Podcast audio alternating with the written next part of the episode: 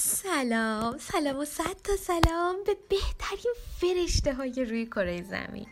آره عزیزای دلم شما فرشته اید همتون. خوشحالم از اینکه دوباره نشستیم پای قصه من و دوباره دارین رو گوش میدین. امشب اومدم قصه جشن تولد رو براتون تعریف بکنم. امیدوارم که تا آخرش با هم همراهی بکنید.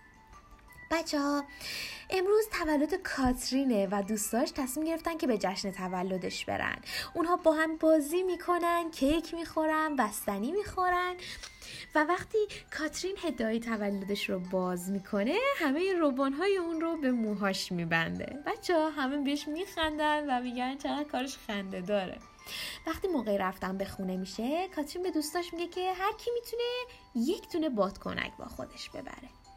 ابیگل یک بادکنک زرد برمیداره ورونیکا یک بادکنک قرمز و ناتالی که گاهی شیطونی می‌کرده دو تا بادکنک برمیداره یکی سبز و یکی قرمز. کاترین بهش میگه که نه ناتالی تو باید یه دونه بادکنک برداری. اون یکی بادکنک مال دوست دیگه من الیزابته.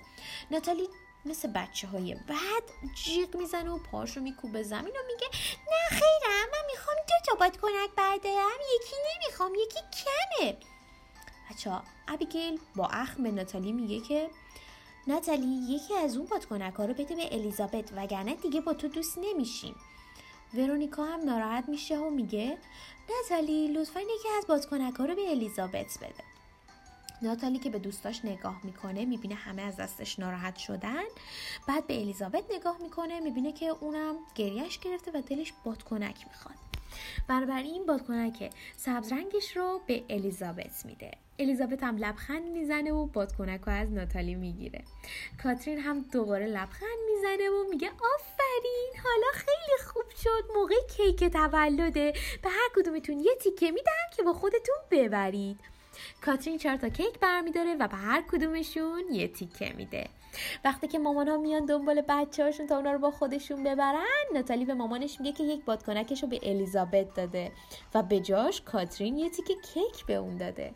مادر ناتالی هم خوشحال میشه از این کار ناتالی و بهش میگه آفرین عزیز دلم آدم باید همه چیز رو با بقیه تقسیم بکنه. و کاترین رو بغل می‌کنه و بهش میگه تولدت مبارک باشه کاترین عزیز. ناتالی فریاد می‌زنه تولدت مبارک کاترین! و بعد خوشحال از اینکه بادکنک رو به الیزابت داده به خونشون میره.